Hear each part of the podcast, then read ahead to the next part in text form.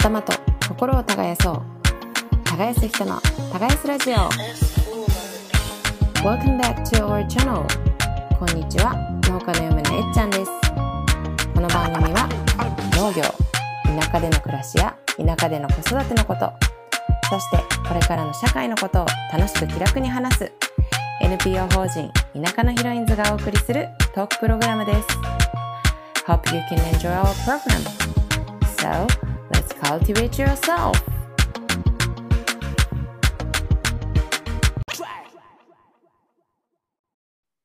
はい、始まりました。耕す人の耕すラジオ。今日はチームカナの配信です。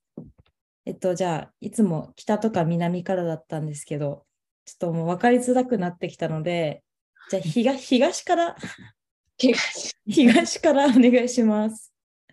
あれ？長野かな？長野ですね。長野の大塚の穂です。はい。私は石川県で農業法人に勤めてます。かなです。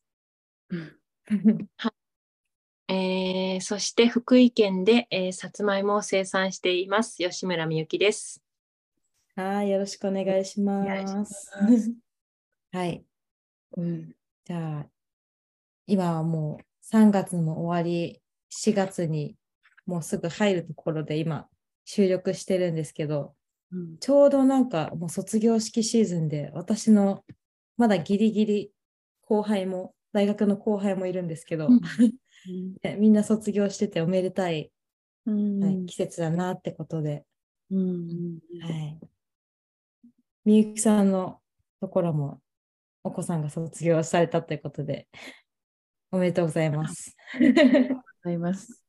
4人の一番上がついに、あのー高校卒業して、えー今週かなもう引っ越しして一人暮らしが県外で始まるのでちょっと心配じゃないですか。ちょっとしうんそうなのー それもあるけどまあうちでも長男が今こう今度高校2年生だけど高校から県外にねもう行ってるし、うんなんか2人いたのが、え4人いたのが2人になると思う。うん子供ねあっという間だね。うん。ね、下の二人が寂しいかな。いや、あのー自由を満喫してる。4分の1だったものが2分の1になるから。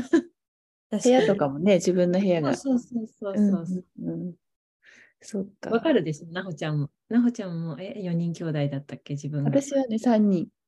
うん3人だったけど。うーん。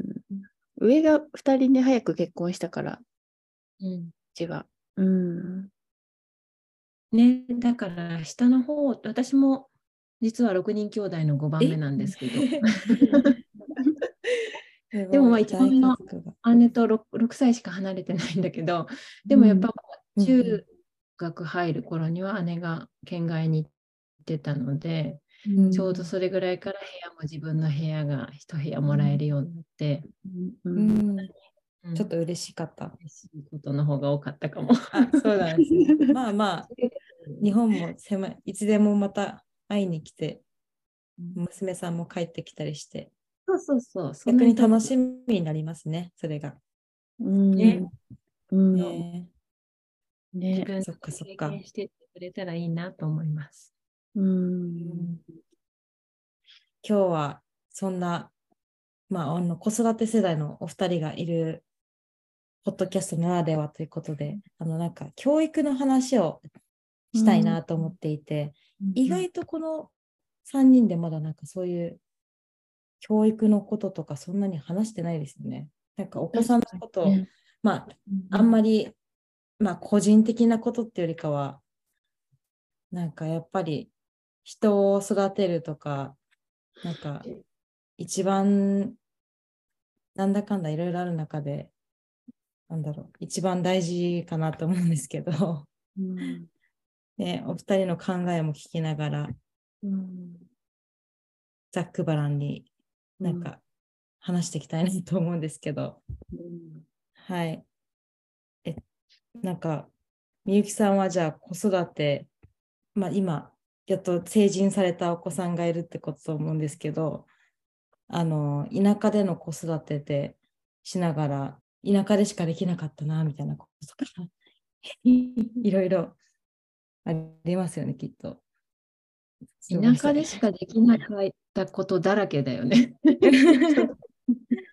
それはなんか、うんうんたくさん、なほちゃんとこもそうだろうけどね。うーん、確かに。なほさんもね、今、軽井沢で、うんちょうど子育て真っ盛りだし、なんかね私自身幼児だが、けどね。ね、でも、なんか都会で私は育ったので、なんか、うんなんかそういうところで子育てするってどんなだろうなって思って、うんそれぞれの話を聞きたいなと思ってます。うん。都会で子育てしたことないからわかんない、比較がわからないけど、とにかく広いので、うん、子供がとにかくのびのびと自由にね、こう遊べる。あのうちはね畑であったり庭であったり、まあ、近所の人もみんな顔見知りであの、うんうん。その辺歩いててもそんなそんなに心配はなかったりとか。うん。そしてなんだろうな。自分でいろいろこうなんだろう触ったり感じたりなんか五感を使って遊べるフィールドっていうのがすごく豊かだなと思う。うんうんちっちゃい時はね。うんあんまり触っちゃダメっていうものあんまりないんだよね。うん、でも海が近いからなんか勝手に海の方行ったりしなかったですか？子供。まあ勝手にまあまあそうだね小学校高学年ぐらいになると行ってきていいとか言うけどさすがにその海まで行くには森を抜けていかなきゃいけなくて目の前が海っていうわけでもないので、あちょっと離れてる。うん。ちょっと離れてる。15分ぐらいそう森を歩いてっていくから、子供だけでは、うん。あの海はダメって言って。行きたいときは、まあでも犬の散歩とかにこうしょっちゅうね、みんなで海まで歩いて行ったりはしたけど、うん。日本海側、う。ん。こですね。荒れて結そう構ザブなです感じだ。から。うさすがに一人で子供歩いてたら危ないかなと思って。うん。うん、同じ風景とかで全然飽きたりしてなかったですか？あの遊び場所とか。遊び方とか。な。そのうちその、まあ、教育の教育っていうねあれで言うとゲームとかをあんまりあの持たせなかったのでうん。それでなんだろう。もゲームがあったら多分ゲームに没頭してしまうんだろうけどうん。ないとあるもので遊ぼうっていう工夫をするんだよね 子供って。うん。うん。そうそれがすごく見ていて面白くって。うんうん。なんだろうちっちゃい頃は本当にそのなんだろう模範ごっこねお母さんの真似をしてご飯女の子だったらね本当にはないんかおままごとみたいなのをね、木の葉っぱとか花とかあ集めてきてうん。大きくなったお鍋とかでジャラジャラして遊んでるのとかすごい可愛かったし、うん。男の子はなんかひたすらこう武器をね 竹を切ってきてひたすら削って武器を作ったりね。なんかもう黙々とやるんだよねそういうことを。うんでなんかそのゲームが絶対ダメだとは思わないけどうん。なんかもし持たしちゃったらこういうことに集中する時間がこう減っちゃうのかなと思うと、そうですもったいなね。いなと思って、まあそれをこう夢中になってやれる間ぐらいはうん。うんうんなるべくそういうものにこう時間が取られないように自分がこう創作できるようなねうん。自由にできることを大事にしてきたということかな。うん。うん。なほちゃんうん、うちもね、まだ3歳と5歳なんだけれど、うんまあ、ゲームはね、やっぱり、まあ私も夫も絶対やらせたくないなっていう ではあって、で、なるべくやっぱり自然と触れ合うというか、自然体験をうん。その中で、こう、ね、あの、体使ったり、なんだろう、いろんなものを感じてほしいなっていうのは私も同じで、なるべく本当に外で遊ばせるとか、うちはね、海はないから山はいっぱいあるから、うんうん。山に連れてったりとか、うん、本当に体験をさせてあげたいなって思いますよね。うん。ねうん。なんだよね。うん。いや、や自っぱり分で実際にやってみるってね、こう、うん日の中でいろんなもの、ね、あの、ぎなんていうの、擬体験みたいなことはできるけど、やっぱり実際自分が冷たいものを触って冷たいって思うとかね、うん。で 暑いって感じるとか、風が吹いてきたって、風が吹いたら気持ちいいとか、農作業してはいって思うよね。風がこんなに気持ちいいなんてって思うよね。確かに。めちゃくちゃ暑い時にちょっとそういう風吹いてくれたら、ああうって思う。ん。うんえー、気持ちいいですうね。ん確かに気づくところがいっぱいありますよね。なんか、なんかそれしかないってなると、うんなんかいろんな小さなことに気づけたりとか、なんか足元をよく見るようになるとか、うんうんうん。私は逆にめっちゃ多分小学校の時、結構ゲームしを持って楽しかったイメージもあるので、まあそれはやっぱ子供ながらにはまっちゃうんでしょうね。なんか、ちょうど、まあ、子供の心をくすぐるようにできてるから、うん。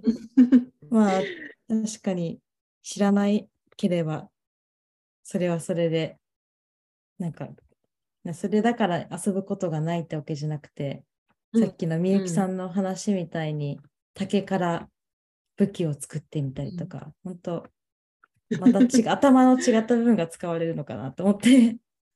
どうなんだろうね。ねでも、なほちゃん言ってたみたいに頭も使うけど、体もすごく使うから、うん。なんなんだろうな、その体の使い方とかも、うんこう自然に身についていくのかな、自分の体の動かし方。うんその辺はなほちゃん、どうですか？専ね。やっぱり、あの、不整地を歩かした方が、そう。ね、山歩きにもはいはい。山いろんなもやれるよね。自分の体をね、どう使ったらこう転転ばないかとか、うん。体重の,、うん。あの移動の仕方とか、うんでも子供って本当に上手にそこら辺がもうできるんですよね。大人はね、もうこの年になってくるとどんくさくて動体視力も落ちてくるけど、子供はもうパンパンパンパン足をね、うん、あのちゃんとあの足を置く場所をちゃんと自分で確認して、はいはいはい。走って下っていったりするし、やっぱ骨とかも強くなるし、もう絶対、ね斜面を歩くっていうのがとにかくいいよね。うん、斜面を歩くっていうのが。なんかもう、うんなほさん自身もそうだったって前話、二人でポッドキャスト撮った回もしてたけど、あの、なほさん自身の通学路が毎日山だったから、なんかもうすごい足腰が強かったみたいな話もしてたし、そう、ですよね。4, 4キロ離れてたから、小学校も幼稚園もはい。歩いてた。1日8キロ歩いてたから、うん、すごい。アスリートがねめっ、ちゃ健康的そうやって作られてる。ねうんなんかあとね、木登りもすごく思うんだけど、体重移動のあれってなんか重心移動か。重え。心移動りって。なんか大人になって私登れるようになって子供の動きを見てたら、なんか大人になったら重が重すぎて絶対登れないって思ったんだけど、あこはいういうことかっていうのが分かって、へえ。そういうのってすごく多分こう遊びながら自然に身につくんだろうなと思う。すごい。見て、見て身についたみゆきさんも相当すごいですけどね。ね、大人観察力が。子供の時なんでできなかったどんくさかったんだろうね。へえ。でも、木登りできる環境がいいですね。私も木登り好きだけど、そんなどこの木でもできなかったんで、なんか、いやでもやっぱかなちゃんは木登り好きだったっていうのはやっぱり子供の時にどっかで登った経験があるってこと？そうですね。うんでもなんか高いとこに登るの好きで、昔から。なんででしょうね。で登り、ちょっと、まあでも週末とかにはややっぱり公園とか、ちょっと遠くに行ってアスレチックとか連れてってもらったので、うん結構そういう時は、やっぱ普段できない、どこの木でもやっぱり登れなかったような都会にはいたので、うん楽しかったですね。やっぱり、なんか守られてる木とかばっかりなんですよ。あの公園にある。田舎もどこでも登ったら怒られるんだけど。あまあそうですよね。し所有地だからできるってことか。そうそう 自分の木だったら登っていいですもんね。まあまあ森ぐらいならいいかなあ。森。まあ難しい。確かに確かに。公園の木はダメだよって言いながら、あなんであ、確かに高校の木だから大人のじ事情でね、いろいろ。そこはどこでも登ろうとするからね。そっかそっか。うん。そう。いうや、んそんな、そう、ちっちゃい時はそんな感じだったけど、もう今一番下が5年生で、中学生、高校生、大学生ってなって、うん。でね、こう、のびのびと育った子たちがね、こう、それなりにスマホとかも持つようになってね、うん。どうなるのかなとか思って、まあ、もちろんその人並みにスマホもね、こう触ったり、スマホでできる、なんかね、SNS とかにもこうね、ぐっとのめり込んだりしてるんだけど、うん。うん。それでもなんかやっぱりふっとこう自然の中に連れてくと、やっぱり崖を見ると登りたくて登ってたりとか、なんか また、えもう中学生になっても本能がね。そうそうそう。えー帰り道に桜の花がもう咲いてたよとか言って持って帰ってきてくれたりとか、なんかそういいう自然にこう目が行くんだなと思って、なるほど。うん素敵。うんいいですね。なんか、確かに。まあ、完全に自然だけで生きていくのが正しいわけでもないし、やっぱりうん現代の流れに乗っていく必要もあるけど、いざとなった時になんか立ち返れる場所があるっていうのがいいですね。なんか、ね、実体験だよね。だからやっぱ実体験をなるべく多くさせて、ね、ちっちゃい時にうんさせてあげれるといいなと、今でも思うけど。うんなほちゃん真っ只中だよね、まだね。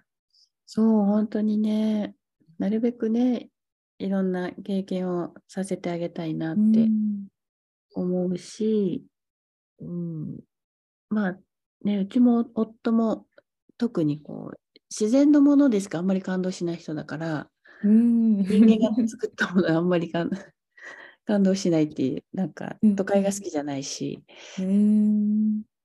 だから、うん、なるべくね、綺麗なものとかね、はい。自然の美しさをに触れて感じて、うん。なんかそこでこう、なんだろう、心の豊かさみたいのを養ってくれたらいいなとは思うけど、うんうん。うん、でも少なからずね、やっぱりそういう体験をさせてあげることで、うん、養われるのは多分間違いないだろうなっていうのは、自分でも思うし、私もね、あの、小さい時に本当に田んぼで遊んだりとか、ね、はい。みかんの、あの、段々畑で、みんなでね、お昼ご飯食べた記憶とか、やっぱりすごくこうん、素敵。う、うん、なんかやっぱり、こう、じんわりあったかい、うん。うん、その体験ってやっぱりすごくこう、なんだろう、うん、ずーっと残ってるから、うん、なんかその家族、家族とか親戚とかのね、あと地域の人たちの温かさみたいのは、はい。うんすごく残ってるから、そういうのを残してあげたいなって。うんねなんかそういうのがあれば、なんか、なんか辛くなった時とかでも乗り越えられるんじゃないかなとか、ね。うん。人生いろんなことが起きるはずだから、そういった時にね、なんか、何かこう温かいものが根っこにあればいいなって思ったり。私が多分ね、してもらったんだろうけど。うん。おばあちゃんのおはぎとかね。そうそうそうそうそう。よもぎ、よもぎ餅っていうかね。ねそうそうう、季節ね。やっぱ食うんの食の記憶とかね、そういうのもすごく残るよね。さ餅もね、あのあんこをね、炊いてたなと思ったりね、七輪で。そう。なんかそういう記憶とか。うん。あったら、そんなおかしなことしないと思う。そういうのがあれば、うんうん。人を騙したりとか、うん。なんだろう。ね。自暴自棄になったりとかって、そこまでしないような気がするんだけど、私の中では。うんそういや、まあでも本人が、体験があれば。ね、うん。いや、なほさん自身がそう育ってきたのを、またでも同じようにしてあげたいって思うのがうんいいですね。素敵。うんいや、絶対にうんいや、すば、まっすぐ。いや、これはわからないけど。そう、わからないけどね。ね、子供わからないけど、が思ったように育たないっていうからね。いや、いいなって思いますね。なほさんの、なんか走ってるとことかもよく一緒に、お子供と、あの、うんまだ、なほさんが走ってるところを応援しに行ったりとかうんしてますよね。なんか、あと、山登ったり、3歳と5歳でめちゃめちゃアクティブだなって思って。普通そんな体力すごいですね。山登りはもう負子けて供の方がしちゃしちゃいくよね。そう、へー3歳の方が行っちゃう。そうなんだ。もうね、もちろんもう体力ついてきたけど全、然嫌がらないんですか？なんか、山登るの。お山行きたいって言ったり、えー、そうなんだ。うん。うん。いや、どんな風になるか楽しみだな、私も。勝手に見てるだけだけど。ね、うんなんかほら、やっぱり食べ物とかもすごくその、そこにしかないね、食べ物であったり、その地域でこうね、昔から食べてるものであったり、下手すると野生のものもね、その時期にこうね、のうん持うん。ってきて食べるし、うんそういう、なんだろう、なんかこう、食もそうだけど、もののなんか成り立ちを見る機会が多いのかなって、うん。そのあの自然のものとか、うんうんうん。そうそう。なんかなんて言ったらいいんだろうかな。うん この、この実がまず芽が出て、こう膨らんで実がなってとか、そういうものをはいはい無意識で観察してたりして、うんすごい詳しくてびっくりしますよね。私も熊本にいたとき、めっちゃ教えてもらいました。子供たちに。これは何ていうやつで。色水とか作るの分かる？子供が、なんか花花とかをうん。水にペットボトルにはいはい。入れて、紫色作ってみたり、木の実とかで赤をはいはい。してて、私も自分が子供の時に思った記憶があるんだけど、この世の中についているこのいろんなものの色はどこから来たんだって思ってた。多分自分の実体験で色っていうのはああいう花をすりつぶすとはいはいとか思ってるけど、こんな大量の色はどうやって作ってんだろうとか、うん。がそう逆いうに、うん、ものがどうやってできてるのかとかを、はいはいはい。こう根本的なところね。うん。あまあ昆虫観察とかもそうだけど。ううんん。それでうちの子たちはそんあのなんだか生物とかそう理科とかはめちゃくちゃ得意。うん よく見てるってことですね。よ怖がらないる。え？怖がらないし。へえうんで 私は、まあ、つい最近なんかつくしと杉菜が一緒に出てきてるってことを知って、なんかあれはどうしてなんだろうっていうのがまだ分かってないくらいなんですけど。あの杉菜の入るとこにつつくしが入るんだよね。あれ？あそうなんだ。あ、うん。変なことは言言わない方がいいね。よくええいえ間違ってたらカットすると大丈夫です。まあ、カットしなくてもいい。えー、どうないや。の杉あー出てきました。地下茎の節から地上に出ている節につくしと杉菜があって、杉菜を栄養、茎っていうのかな、この茎って書いて。はいはい。うん、つくしを胞子茎と呼ぶ。はい、一体でした。同じものなの同じ、はい、地下茎で一緒に。一緒に出てるんだね。私、後に出てくるんだと思ってたな。杉長ね。うんえ、つくしてんの杉長後だよね。うん。うん。はい。まあ、とか、いろいろね。ほど、なるほど。えーいや、そう、それでなんか、あのーとにかく田舎で子育てしてると、親もなんかゆったりした気持ちで、子供がわーわー言おうが走り回ろうが泥んこになろうが、まあいいやっていう気持ちで子供とね、こう、接していられるかなと思ったり、うん。ですごくその、子供もそういうとこにこう放つと生き生きとしたりして、うん。こんなフィールドがね、こう、すごく豊かなのに、ここに住んでいる子供はものすごく少なくて、小学校がね、あの、一クラス10人ぐらいしかいないとか、うん。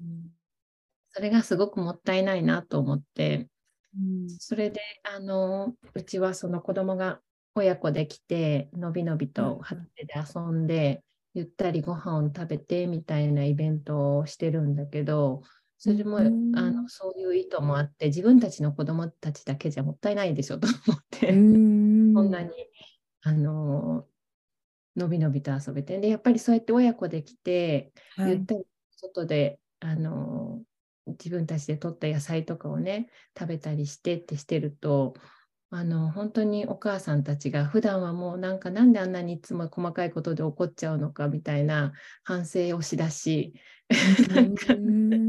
こうやってのんびりもっとゆったりそうそう子育てできる場所っていいよねみたいなへそういう場所ってやっぱり必要だなと思いながら。うんーすごい活動ですね。うん。これはどうどういう人たちが来てるんですか？あの近隣というかどどれくらいのエリアから？うーん、そうだね。遠いと30キロぐらい、30キロ、うん。半径30キロぐらいの人たちかな。はいはい。まだそんな県外の親子連れっていうのも1回ぐらいしたことあるけど、コロナかな、はい。コロナであんまり最近できてないけど、うん。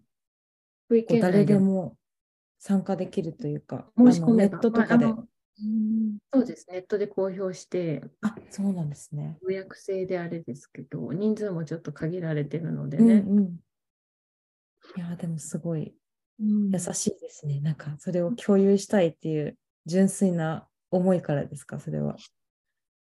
やっぱりそうそうね。もっと もっといろんな人にうんこの教やっぱなんかこう息が詰まりそうに子育てしてる、ね、お母さんたちがいるっていうのを知ると、うんもっとこう場所がちゃんとこうあれば、うん。あのー息を抜ける場所があったりとか、そこで子供もね、で子供もそうなんだよね。ずっと大人の顔色を伺いながら、あれはダメ、うん。これはダメって言われて、なんか狭い場所で遊んでる子供たちを見ると、なんかそこう可能性がその子の持ってるものが全部こうね、うん出されてないのじゃないかなんて勝手に思ってるのもあれなんだけど、うんまあそんな、そんなにそう改まって考えてるわけではないけど、単純にこうんこは脳に話すととっても生き生きするっていうのが、うん。あのー見てて思うので、うん。やっぱりそれは自分の子育てがこう終わったら今度はそれをね、あのー若いお母さんたちにもしてあげれるといいなと。そういう場所はなかなかないからね、本当に自由に遊んでいいよみたいな。そうですね。へえ。なほさんの場合は、なんか、まあいろいろ、まあご主人の仕事の都合とかもあると思うんですけど、なんか今住んでる場所に移ったなんか子育てとの視点で移ったみたいなこともあるんですか？それうちは全然ないの子育てのためではなくて、はいはい。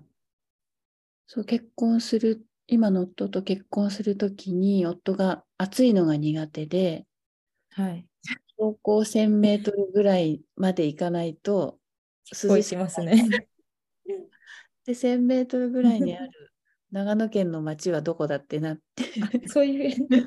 そういう感じで 軽井沢になったんですよ。えー、いや、なんか すごいね。そそういうことだったんですね。うまさかの選び方。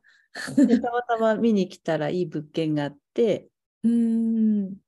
あ、じゃあここにしようみたいな感じで、へえ、トントン拍子で決まって。そうなんですね。うんなんか、エアコンつければいいね。そうじゃないんだね。そこが面白いよね。エアコンは、エアコンいらないですからね、軽井沢は。確かに確かに。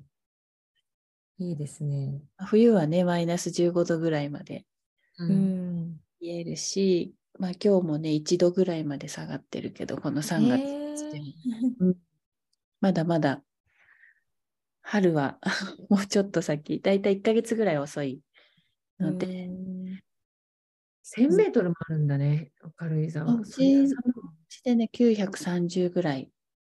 ねじ10度ぐらい低いってことだもんね、そのうん月0メートルから。うん、全然平気ですか？まあなおさんは、その寒さに合わせてきて。そう6年経ってもう慣れましたけど、はい。うん、ただ冬がやっぱり長いから、うん。うんまあ、長い冬をね、うん。うん。うん、まあ楽しみたいなと思ったり、いろいろはいまあ寒さにはもう慣れてきたから、うん、まああとはね、いろいろ、うん、そうね。まあ家の中は暖かいから、うん。うん、なんか冬は、あ、夏は結構山登りとか、外でお子さんとかと遊んでるイメージですけど、なんかうん冬はなんか特別してることとかありましたか？雪が降ったらもう家の前からソリで、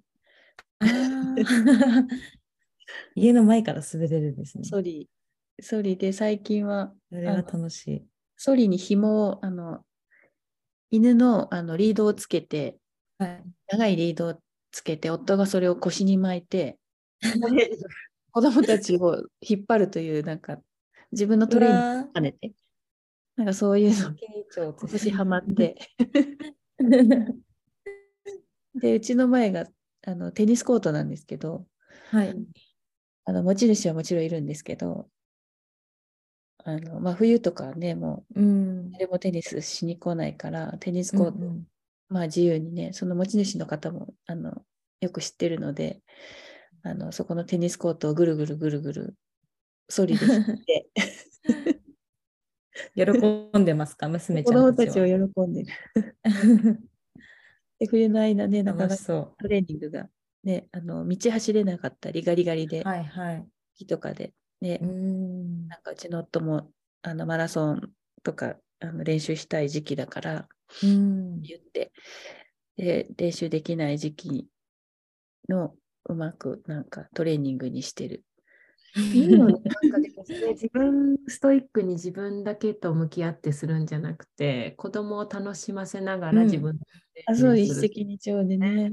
うん。ね。素敵。うん。そうでもは前を走るからその雪がかかって、あ子供は？そう。でもそれも楽しいんじゃないの？キャーとか楽しんでる。大体どれくらいするんですか？なんか、時間的には。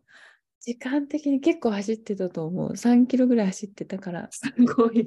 こう、長いですね、そしたら。雪子供たちも飽きなければ家からなんか飛び出して、なんか、あの、普通の道路走って、へえ。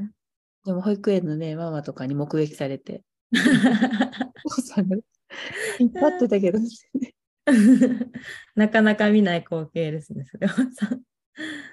雪はさすがアスリート。積もらないけど、でも、ね、うん降うんることは降るので、軽井沢は。うんうん。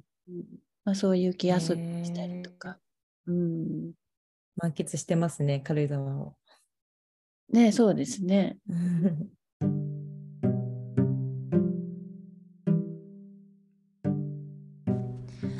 English on Farm このコーナーでは農家が今日からでも使えるワンフレーズ英会話を紹介していますそれでは早速今日のフレーズを聞いてみましょう Let's get started!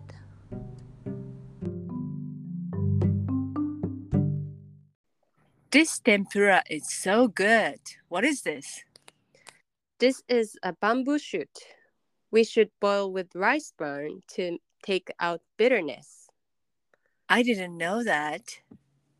In spring, you can eat many types of wild plants from mountains in Japan. この天ぷら美味しいね。何？これはタケノコだよ。米ぬかと一緒に煮て苦味を取らないといけないんだ。え、知らなかった。春になるといろんな山菜が日本では食べられるよ。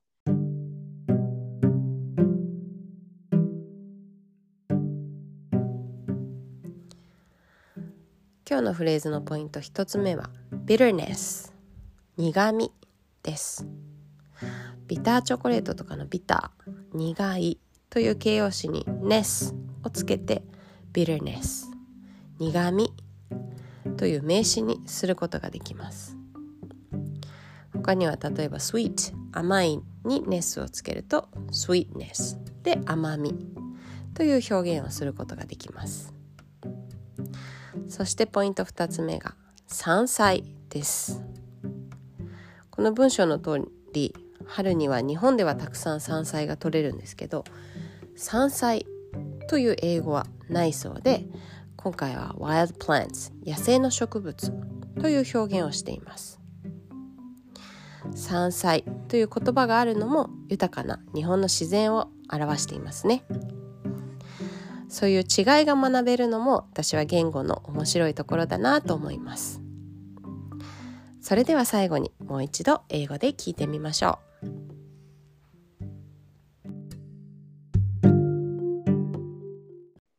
This tempura is so good.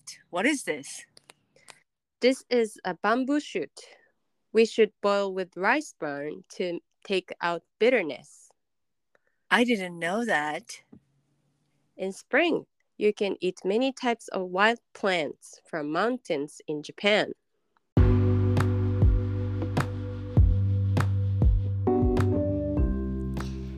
Thanks for listening to our channel. 今週も聞いていただきありがとうございました。番組への感想などは、ハッシュタグ、耕す女をつけて発信していただけると嬉しいです。また、番組の公式 Twitter もぜひフォローしてください。